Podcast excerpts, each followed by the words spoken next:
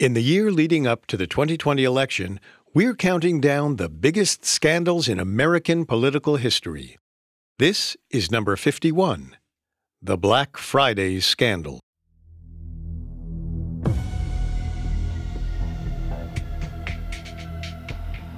The stock market is in free fall, dropping 20 percentage points in one day. Brokers are going bankrupt left and right. Even farmers are losing their livelihoods with the price of grain plummeting by half in a matter of hours. No, this isn't the Great Depression. It's not the 2008 recession or even the stock market crash of 1987. It's long before any of these. In 1869, two men and their get rich quick scheme brought the U.S. economy to its knees and tainted the legacy of President Ulysses S. Grant forever. In the midst of this crisis, President Grant's administration made what might be the single most expensive mistake in presidential history. And it all came down to misplaced trust. Today, we remember it as Black Friday. It's got everything that makes for a good scandal bribery, greed, corruption, sex, murder, and a mind boggling $60 million worth of solid gold. In 1869, though, it was just Friday, September 24th. That morning, when Americans woke up to news of rapidly rising gold prices, they had no idea a disaster was coming, the likes of which the world had never seen.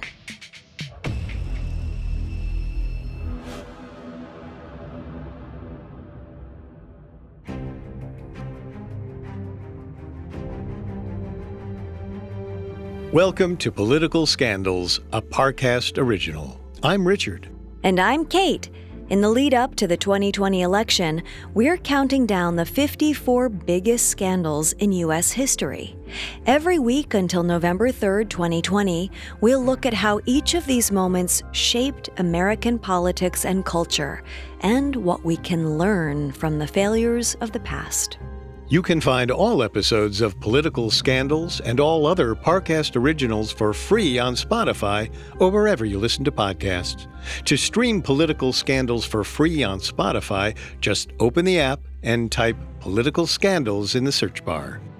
At Parcast, we are grateful for you, our listeners. You allow us to do what we love.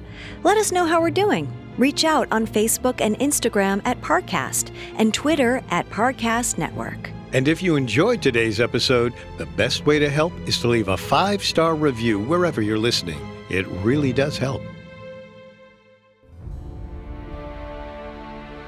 After the Civil War ended in 1865, the reunified USA was in dire economic straits. Although industries in the North had prospered thanks to the war effort, the high taxes imposed to fund the fight left the economy depressed and the formerly wealthy South was in far worse shape than the North. The only people really doing well were the ultra rich business elites, sometimes called titans of industry, or less flatteringly, robber barons. The Civil War created lots of opportunities for big business in the North to cozy up to the federal government, which needed their support to supply the Union Army. After the war, those relationships continued. Even the most well meaning politicians knew they needed to curry favor with the biggest tycoons of the day.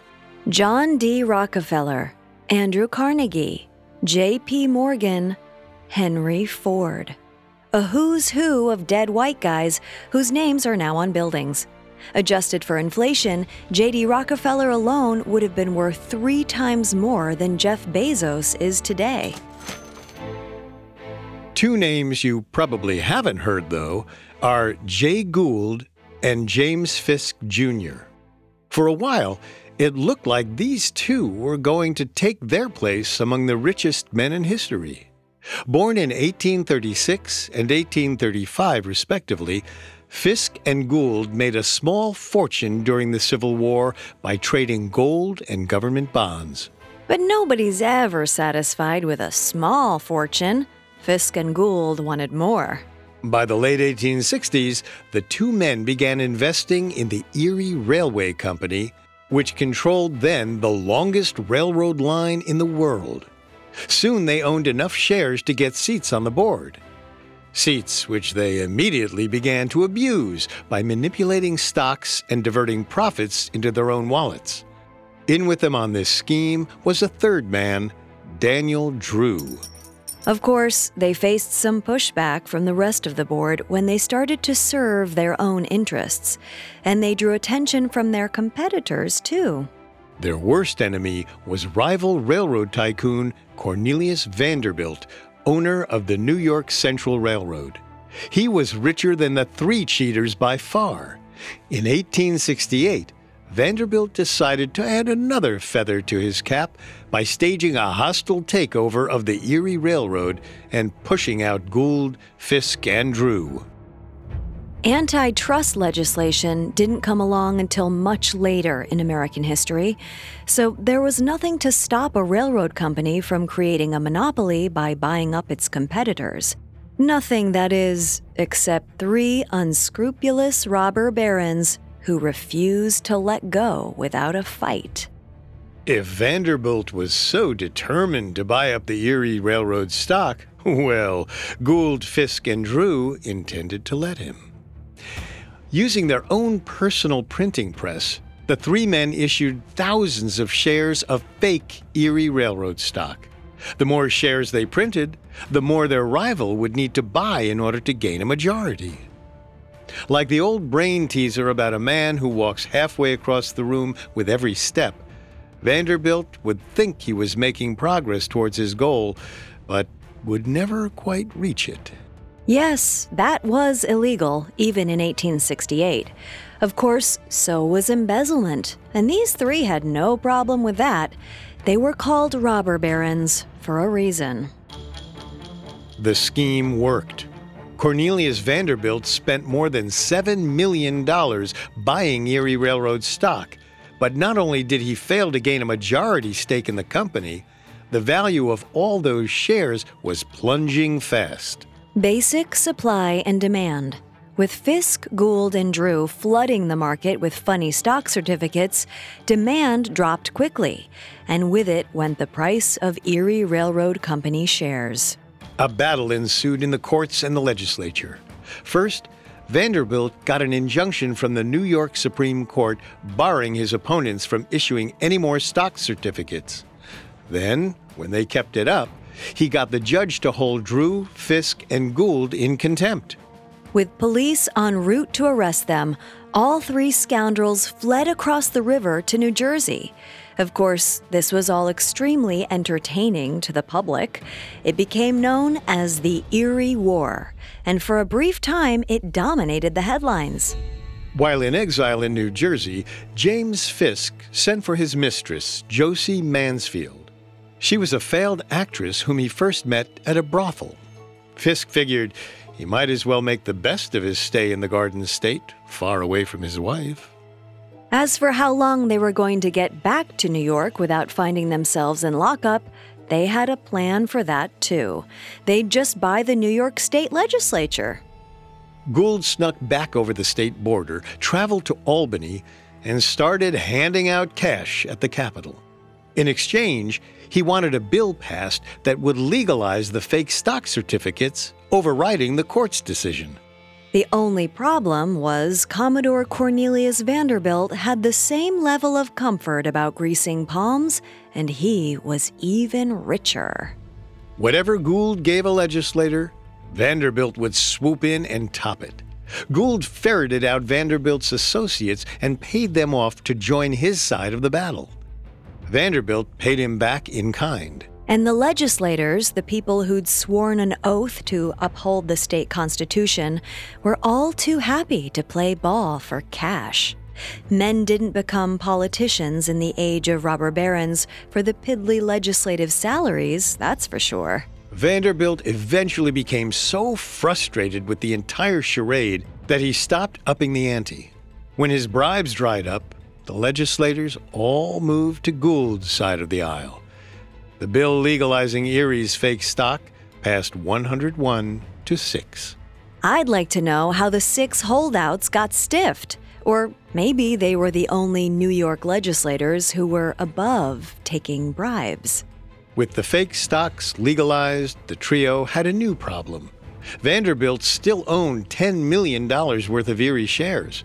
Not a majority, but enough to make him a very loud voice as a shareholder. Vanderbilt had lost, but he also knew he had the resources to make life miserable for Gould, Fisk, and Drew.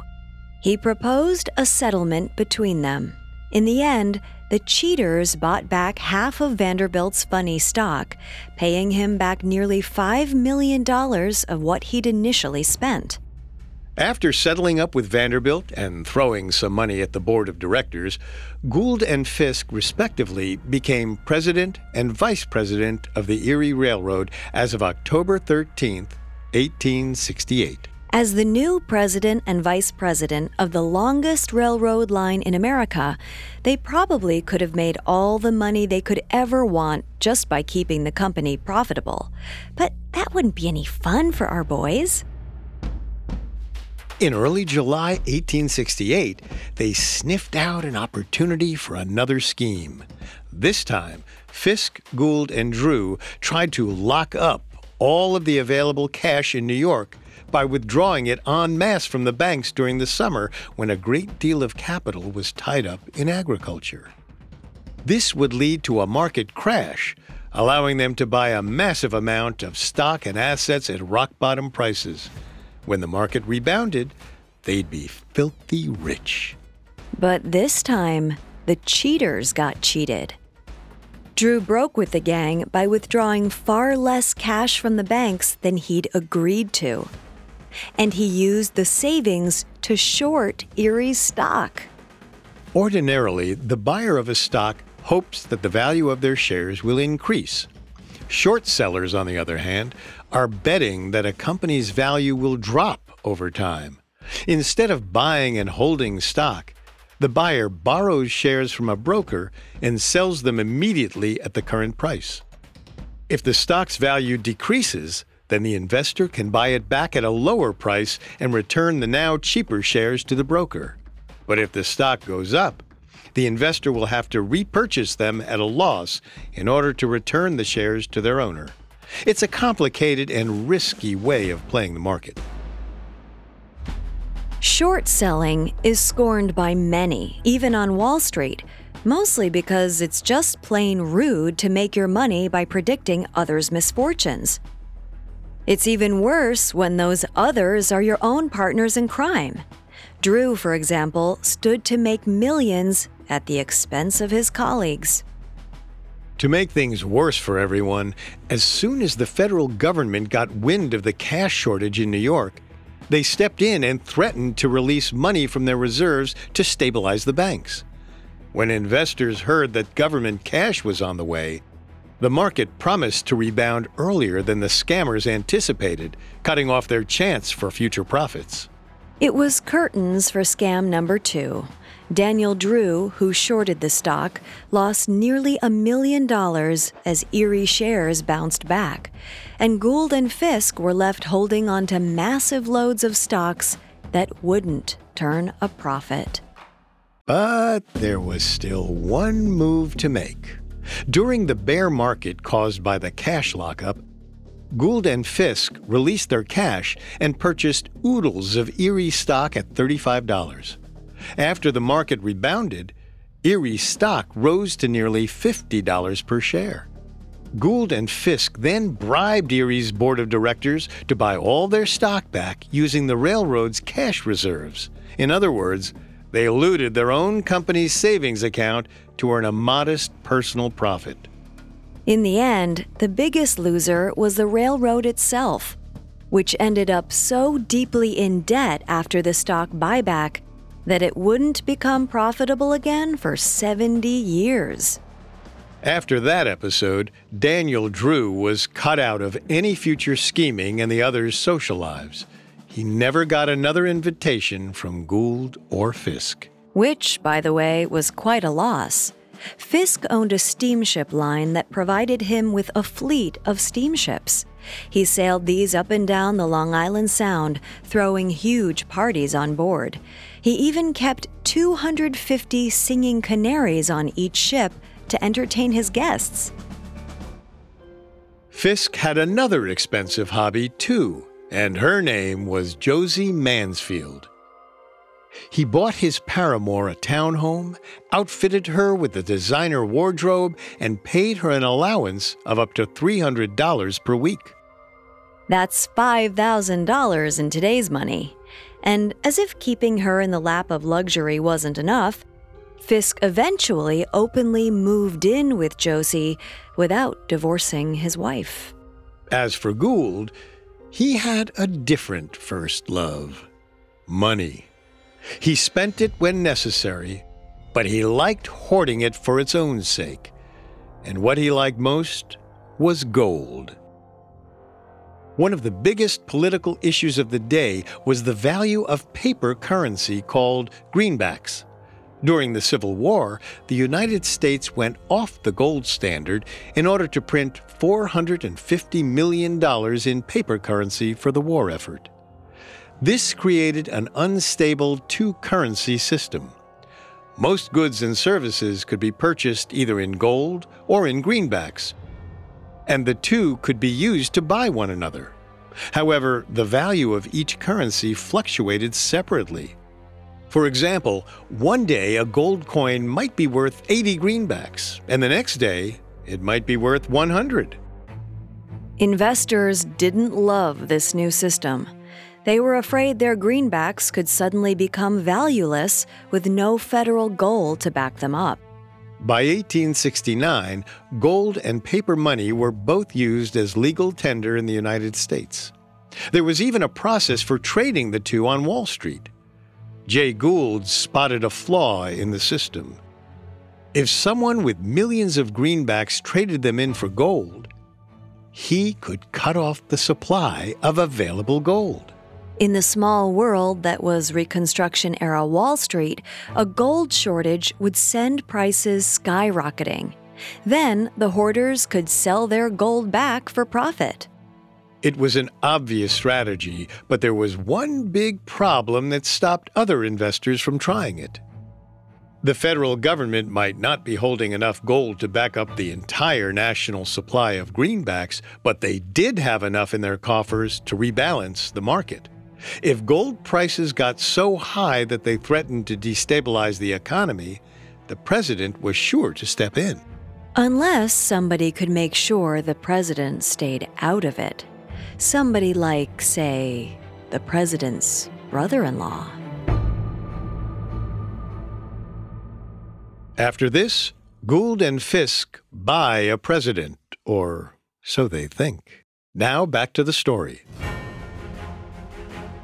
In March of 1869, General Ulysses S. Grant took his oath of office and became President Ulysses S. Grant. The widely beloved Civil War hero was America's first four star general. He was also just 46 years old when he took office, making him the youngest president in American history at the time. President Grant knew right away that he had his work cut out for him. But if anyone was up to the challenge of reconciling the North and South, it was the man who'd personally accepted the surrender of Robert E. Lee. Though he ran as a Republican, Grant wanted people to think of him as a post partisan president. He couldn't afford to be seen as biased, not when he already faced so much mistrust from the former Confederate states. So he tried to avoid surrounding himself with partisan wonks and ideologues. Instead, he relied on the advice of his friends and family. Yeah, that always works out great. One of the family members Grant trusted was his brother in law, Abel Corbin, who was married to Grant's sister, Jenny. Corbin was a dumpy 60 something widower who wanted nothing more than to be in the inner circle of a commander in chief. But his brief career in Washington ended in 1856 after he was caught accepting a bribe while working as a congressional staffer. As for Jenny, she was 37 when she met Abel Corbin. That was well past marriageable age in the 19th century. But when Abel spotted her at a ball in early 1869, he saw something in her that others had missed. Specifically, her older brother, the president elect. Jenny was widely known to be Ulysses' favorite sibling. So Corbin made a beeline for her and began plying her with compliments that would make a poet blush. Despite his old bribery scandal, Corbin was well liked in New York society. Jenny, who'd spent most of her life in her native Illinois, had few friends in high places, but wanted to make some. In exchange for an introduction to society circles, she could offer Corbin an introduction to the president. It seemed like a fair deal to both parties. By May of 1869, they were married. Jenny made good on her end of the bargain. Ulysses welcomed Corbin into his inner circle and began listening to his advice. One area of particular concern for President Grant was the currency buyback program. The U.S. Treasury planned to use its gold reserves to buy back greenbacks from the public, which would appease the investors who were still angry about the government's move off the gold standard. That was also an area of concern for notorious robber barons Jay Gould and James Fisk, who were plotting to corner the gold market and make a killing. They just needed President Grant to stop selling off Treasury gold so that they could buy up what was already in circulation. And they needed assurance that he wouldn't flood the market with more gold to stop their scheme once it started. After their previous scams, Gould and Fisk were experts at sniffing out a man susceptible to bribery. Not that it took much sniffing to make their way to Corbin with his checkered past. In the spring of 1869, Gould began cozying up to the president's brand new brother in law. At first, it was about railroad business. Gould stopped by Corbin's property in New Jersey to ask if he could place a railroad track across his land. They negotiated a deal, and Gould was on his way. Of course, he'd gotten what he really came for a warm start to a friendship with Corbin. These two were both savvy capitalists who knew exactly how things worked in Washington. Corbin detected a payday in the future and decided to accelerate the process by asking Gould for investment advice. Gould knew the gesture meant they were on the same page. It was time to do business. A deal was soon struck. Gould and Fisk pitched it as a plan to help farmers and industrialists. They wanted to force gold prices through the ceiling and told Corbin that this would create a booming export market for Americans. Of course, that wouldn't be the case at all. Unsubtle currency manipulation generally leads to more bust than boom. But Corbin was a Washington palm greaser, not an economist. He was nowhere near as rich as Gould or Fisk. He trusted that their scheme was going to work for everyone. And Corbin wasn't about to be cut out of the loot. Gould agreed to deposit $1.5 million in gold into Corbin's bank account in exchange for his influence over President Grant. That's about $28 million in today's money. Not bad for a summer job. First order of business was getting Gould and Fisk into the president's inner circle. The closer they got to him, the less likely he'd be to suspect them of anything untoward.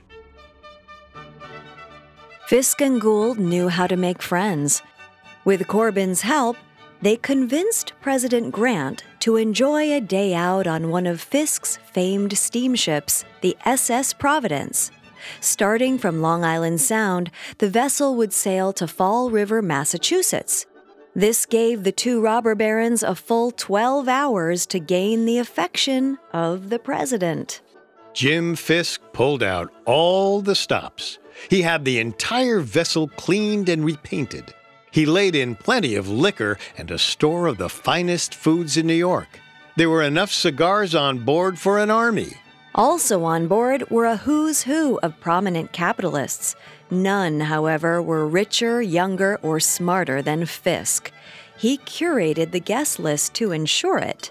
At dinner, Gould and Fisk tried to persuade the president with their ideas about the gold market. But they were disappointed to find him firm in his convictions about the paper currency buybacks. Worse yet, Grant took not a single drink all night. Loosening him up with liquor was not going to work. On to Plan B. They'd need to make another big bribery purchase if this was going to work. This time, they went shopping in the U.S. Treasury Department. Corbin located a family friend, General Daniel Butterfield, who already had President Grant's ear. During the Civil War, Butterfield played a key role in getting Grant a large cash reward for his performance. Now, Corbin urged President Grant to appoint Butterfield as U.S. Sub Treasurer in New York. It didn't take a lot of convincing. Rewarding an old friend with a cushy government post sounded pretty good to Grant, and Butterfield was qualified for the role. Corbin's endorsement sealed the deal. With the job offer secured, Gould and Fisk swooped in to enlist the new sub treasurer's help. Butterfield agreed to accept the promise of $1.5 million of the profits from the gold corner as well as an immediate, interest free $10,000 loan against the future payday. That loan by itself would be worth nearly $200,000 today. It was more than Butterfield's annual salary as a sub treasurer, but it was chump change for the two captains of the Erie Railroad. Butterfield's role was simple. All he had to do was pay attention to Treasury Department communications and look for anything that indicated federal gold was about to be sold. If he got wind of a pending sale, he would notify Fisk and Gould immediately, and they would hold off on their plan. Meanwhile, Jay Gould and James Fisk took advantage of the New York summer to lay even more groundwork for their scheme. While most of the city headed out to the Catskills or the Hamptons to escape the heat, Gould bought a controlling interest in a small bank known for shady dealings.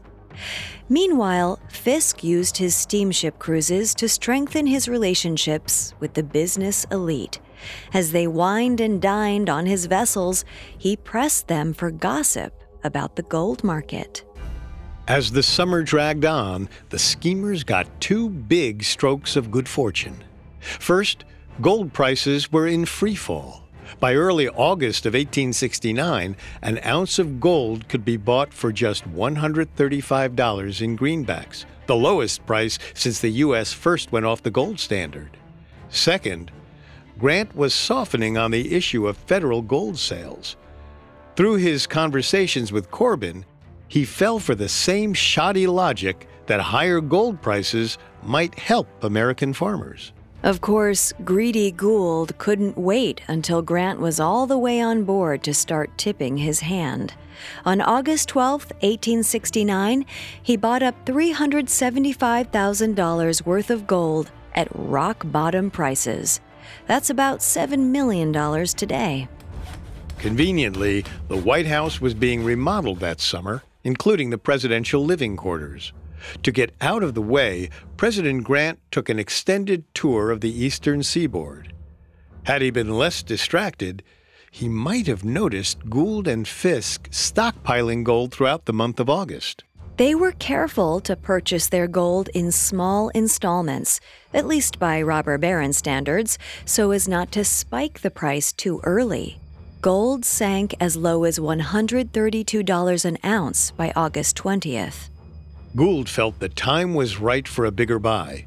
He recruited two more millionaires, and the three of them each agreed to buy $3 million in gold. They all promised to hold their share until prices rose significantly. Price fixing on perhaps the grandest scale in history. That $9 million spent on gold would be $170 million today. And on September 2nd, there was more good news for the Gould Fisk partnership. In a meeting with Abel Corbin, President Grant let slip that he planned not to sell any Treasury gold in September. When Fisk and Gould got the news, they swung into action. Fisk alone invested $7 million in gold. To disguise their scheme for as long as possible, they placed their buys in pieces, concealing themselves behind brokers. Nobody knew who was behind the sudden bullish movement on gold. The price began to rise, and by mid September, gold was at $141. By this point, the Gould Fisk ring controlled a staggering $60 million in gold, or the equivalent of $1.1 billion today. To put things even further into perspective, $60 million in gold was three times the amount of the total public gold supply in all of New York. Whenever there are winners in the financial markets, there must also be losers. And in this case, the losers were the unfortunate investors who'd shorted gold when the price started falling. Unlike ordinary investors, short sellers can literally lose an unlimited amount of money even more than they originally invested. As prices rose to unsustainable heights, pressure mounted for the U.S. Treasury to begin selling off its gold to stabilize the market. Abel Corbin got nervous and sent an urgent letter to President Grant begging him to reconfirm that his administration would not sell gold. Instead of prompting reassurances, the letter raised Grant's hackles it became clear to him that his brother in law was abusing his presidency for personal gain. Grant was so angry he refused to even respond to the letter himself. On September 22nd, Abel Corbin received a chastening reply from the First Lady warning him that President Grant would do his duty to the country. Corbin warned Gould immediately, but where Corbin saw a threat, Gould spotted an opportunity for a prize winning double cross. He didn't share the news with any of the other speculators, not even with Fisk. Instead, he encouraged the others to keep buying while Gould himself secretly began selling. On September 24th, gold hysteria reached its peak. Fisk, who still had no idea about the coming crash, bragged to reporters that the price of gold would soon reach $200. Fisk had been right so far, and investors were listening to him. They bought, driving prices as high as $160. Poet E.C. Stedman penned a witty verse about the situation 160 can't be true. What will the bears at 40 do? How will the merchants pay their dues? How will the country stand the news? What'll the banks, but listen, hold, in screwing up the price of gold to that dangerous last particular peg? They had killed their goose with the golden egg. It was true. The Gold Corner had killed its own golden goose. On September 24th, which would go down in history as Black Friday, investors became convinced that the rising gold prices meant greenbacks were about to collapse. And if that happened, banks would start folding, leaving depositors high and dry. Investors stormed New York's banks, demanding to withdraw their gold.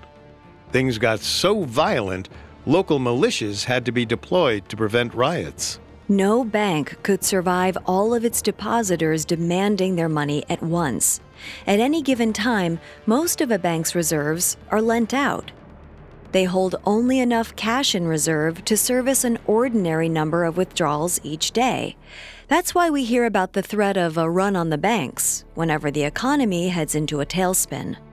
President Grant knew it was time to act. Before noon on Black Friday, he met with Treasury Secretary George Boutwell and ordered him to bust the gold corner. Within minutes, Boutwell put the word out by telegram that the U.S. Treasury would sell $4 million in gold the next day. Here's the problem with that plan the Treasury didn't have $4 million in gold. Boutwell later said he meant to say $400,000 in his telegram and accidentally added the extra zero.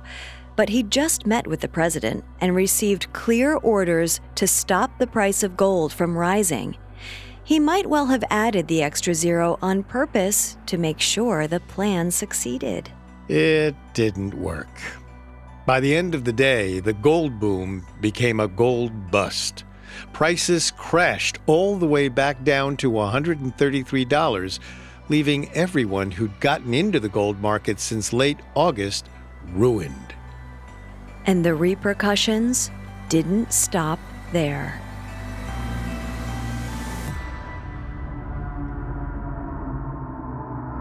Up next, Gould and Fisk's greed throttles the U.S. economy and stains a presidency. Now back to the story. On September 24, 1869, now remembered as Black Friday, gold prices surged to $164 per ounce, then crashed to $133 after the U.S. Treasury announced plans to sell more gold than it actually had. The repercussions devastated the entire American economy. As investors lost their shirts on gold, they sold off stocks in a desperate attempt to cover their losses. The stock market dropped 20 percentage points in a single day. As soon as the clique of bulls began to unravel, other investors started to realize who'd been behind it all along. A few hours after the gold market crashed, a speculator marched up to James Fisk and bloodied his nose. Like a true robber baron, Fisk just stood there and took the punch. At least, he thought, he and his partner Gould were in this together. He looked forward to drinking away the pain of his losses with his old friend. But Jay Gould had a secret. He'd learned two days ahead of time that Grant was planning to bust the gold corner. Instead of sharing the news with his partner, he secretly sold as much gold as he could before the bubble burst on Friday. Since Gould hid his trades behind various brokers, it's impossible to tell exactly how much he made while hanging his partner in crime out to dry. But some historians estimate he netted as much as $12 million in two days. This kind of betrayal would end most friendships.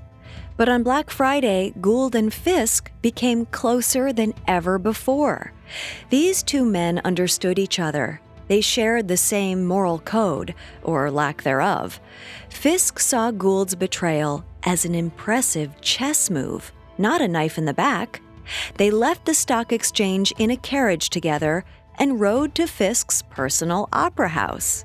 Once there, they put their heads together. Gould admitted he'd made a mint by selling in secret over the last two days. Fisk, on the other hand, didn't even know how much he'd lost, but he knew it was in the tens of millions. Maybe as much as 30 million if all of his last minute high priced trades went through. Gould had an idea. If they could somehow get Fisk's buys reversed, but also convince their brokers to honor Gould's sales, they could both come out whole.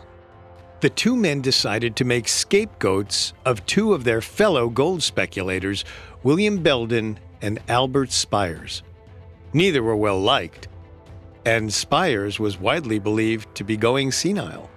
Fisk called his brokers and claimed that none of his buys on Friday were for his own account. They were all supposed to be placed for Belden and Speyers. No honor among thieves, as the saying goes.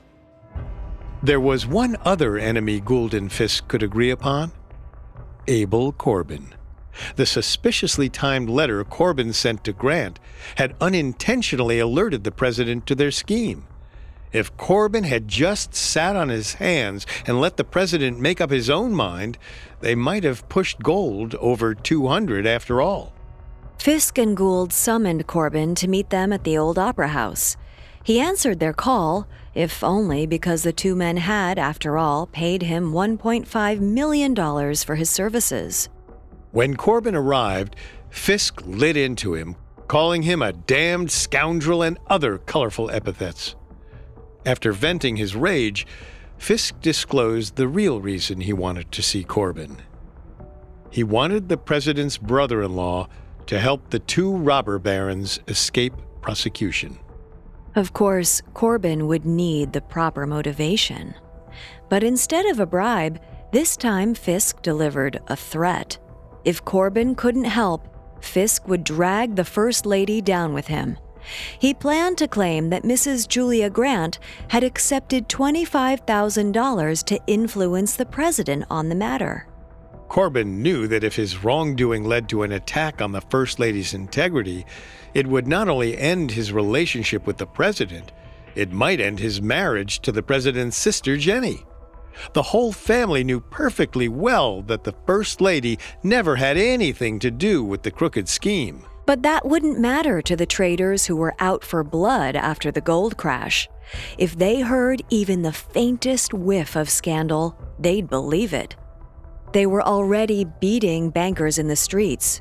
Rumor had it, at least one banker was hanged after the crash.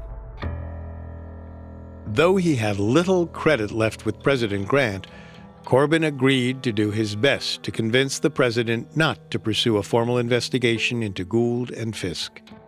For the price of $1.5 million in dirty money, Abel Corbin now realized he had not only sold his soul, but the rest of his life. If he ever turned on Fisk or Gould, they'd just blackmail him again. The two scammers were well on their way to, yet again, coming out on top. As was often the case in the age of robber barons, a rich man could do almost anything, even topple the entire economy, and get away with it. Meanwhile, the run on the banks continued for several days. Armed guards were stationed to protect bankers as they served their customers. Depositors withdrew as much as they could, leaving the banks with nothing left to lend. As a result, the credit market tightened significantly, setting the stage for a recession. When Gould and Fisk tried to sell President Grant on their scheme, They'd claimed a rise in gold prices would help American farmers by stimulating the export market. But when gold crashed, farmers suffered more than anyone else. Crop prices dropped by half. Mostly because the usual investors in agricultural products were all broke after losing money on gold and stocks. President Grant was furious that he'd allowed this to go on for so long and that the repercussions were hurting American industry. He ignored Corbin's intercession and encouraged Congress to launch a formal investigation into Fisk and Gould. But it was too little, too late. By the time Congress began looking into the matter, the scammers had successfully collected millions of dollars in ill gotten gains. And now that they were flush again, they did what they'd always done best distributed bribes. After a few visits to Congress, the investigation mysteriously ceased. Gould and Fisk ultimately disappeared from the public eye, retiring to spend their money in peace. If only the economic repercussions were as easy to erase. Sadly, the nation never fully recovered. The contraction in the stock market after Black Friday continued until 1870. Then, after a brief and tepid recovery, another stock market crash occurred in 1873, causing a recession not just in the USA, but in much of continental Europe. This might be about the most damage two people have ever done to the global economy. Not to mention the Grant presidency. After the Black Friday disaster, the media discovered Grant's previously friendly relationship with Gould and Fisk. It wasn't hard to uncover. Thousands of people had seen him aboard Fisk's steamship. Even though poor President Grant had been cheated by one of his closest advisors, the public came to think of his administration as corrupt. The loss of trust hampered Grant's efforts at reconciliation between the North and South. Grant's heart was in the right place. Unlike many of his peers, he believed in a moderate, middle road approach to Reconstruction. He wouldn't be overly conciliatory towards the states that had seceded, but neither would he punish the innocent Southern citizens who'd been caught in the warpath. He passed laws to protect the freedmen who'd been emancipated in the South, yet went out of his way to ensure that non slaveholding whites received the help they needed too. If it weren't for the Black Friday scandal, Grant might have been far more effective in reuniting the USA after the Civil War. But as things stood, Black Friday stained his reputation forever. President Grant did manage to limp his way to a second term on the goodwill left over from his time as a war hero. But when another major financial scandal hit Grant in his second term, that goodwill evaporated. Although presidents could, at the time, run for as many terms as they liked, Grant left the White House in 1877. He's remembered today as a well intentioned but bumbling leader with an administration full of crooks. It's hard to say if any president could have done a better job. The Grant years were the height of what would later be dubbed the Gilded Age, a period of dramatic wealth inequality, the likes of which was never seen before nor since. Like Gould and Fisk, the rich simply did whatever they wanted. Effectively, the president during those years was not Grant, but the so called titans of industry who were rich enough to buy any legislator they wanted.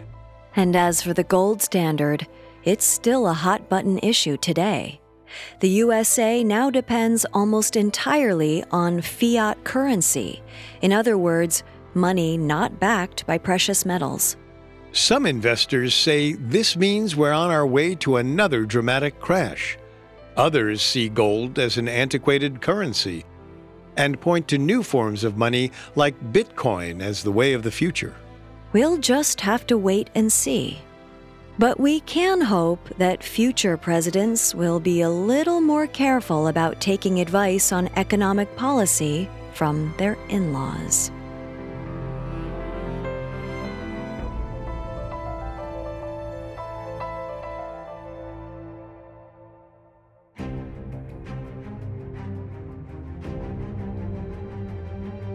Thanks for listening. We'll be back next week with number 50 on our countdown the Jack Abramoff scandal. We all know Washington lobbyists are sleazy, but you won't believe how low Abramoff was willing to go to line his pockets, or how many White House officials helped him defraud his own clients. You can find all episodes of Political Scandals and all other Parcast originals for free on Spotify. Not only does Spotify already have all of your favorite music, but now Spotify is making it easy for you to enjoy all of your favorite Parcast originals for free from your phone, desktop, or smart speaker. To stream political scandals on Spotify, just open the app, tap Browse, and type Political Scandals in the search bar. We'll see you next time. Political Scandals was created by Max Cutler and is a Parcast Studios original. It is executive produced by Max Cutler Sound design by Anthony Valsic, with production assistance by Ron Shapiro, Carly Madden, Travis Clark, and Joel Stein. This episode of Political Scandals was written by Yelena War, with writing assistance by Kate Gallagher, and stars Richard Rossner and Kate Leonard.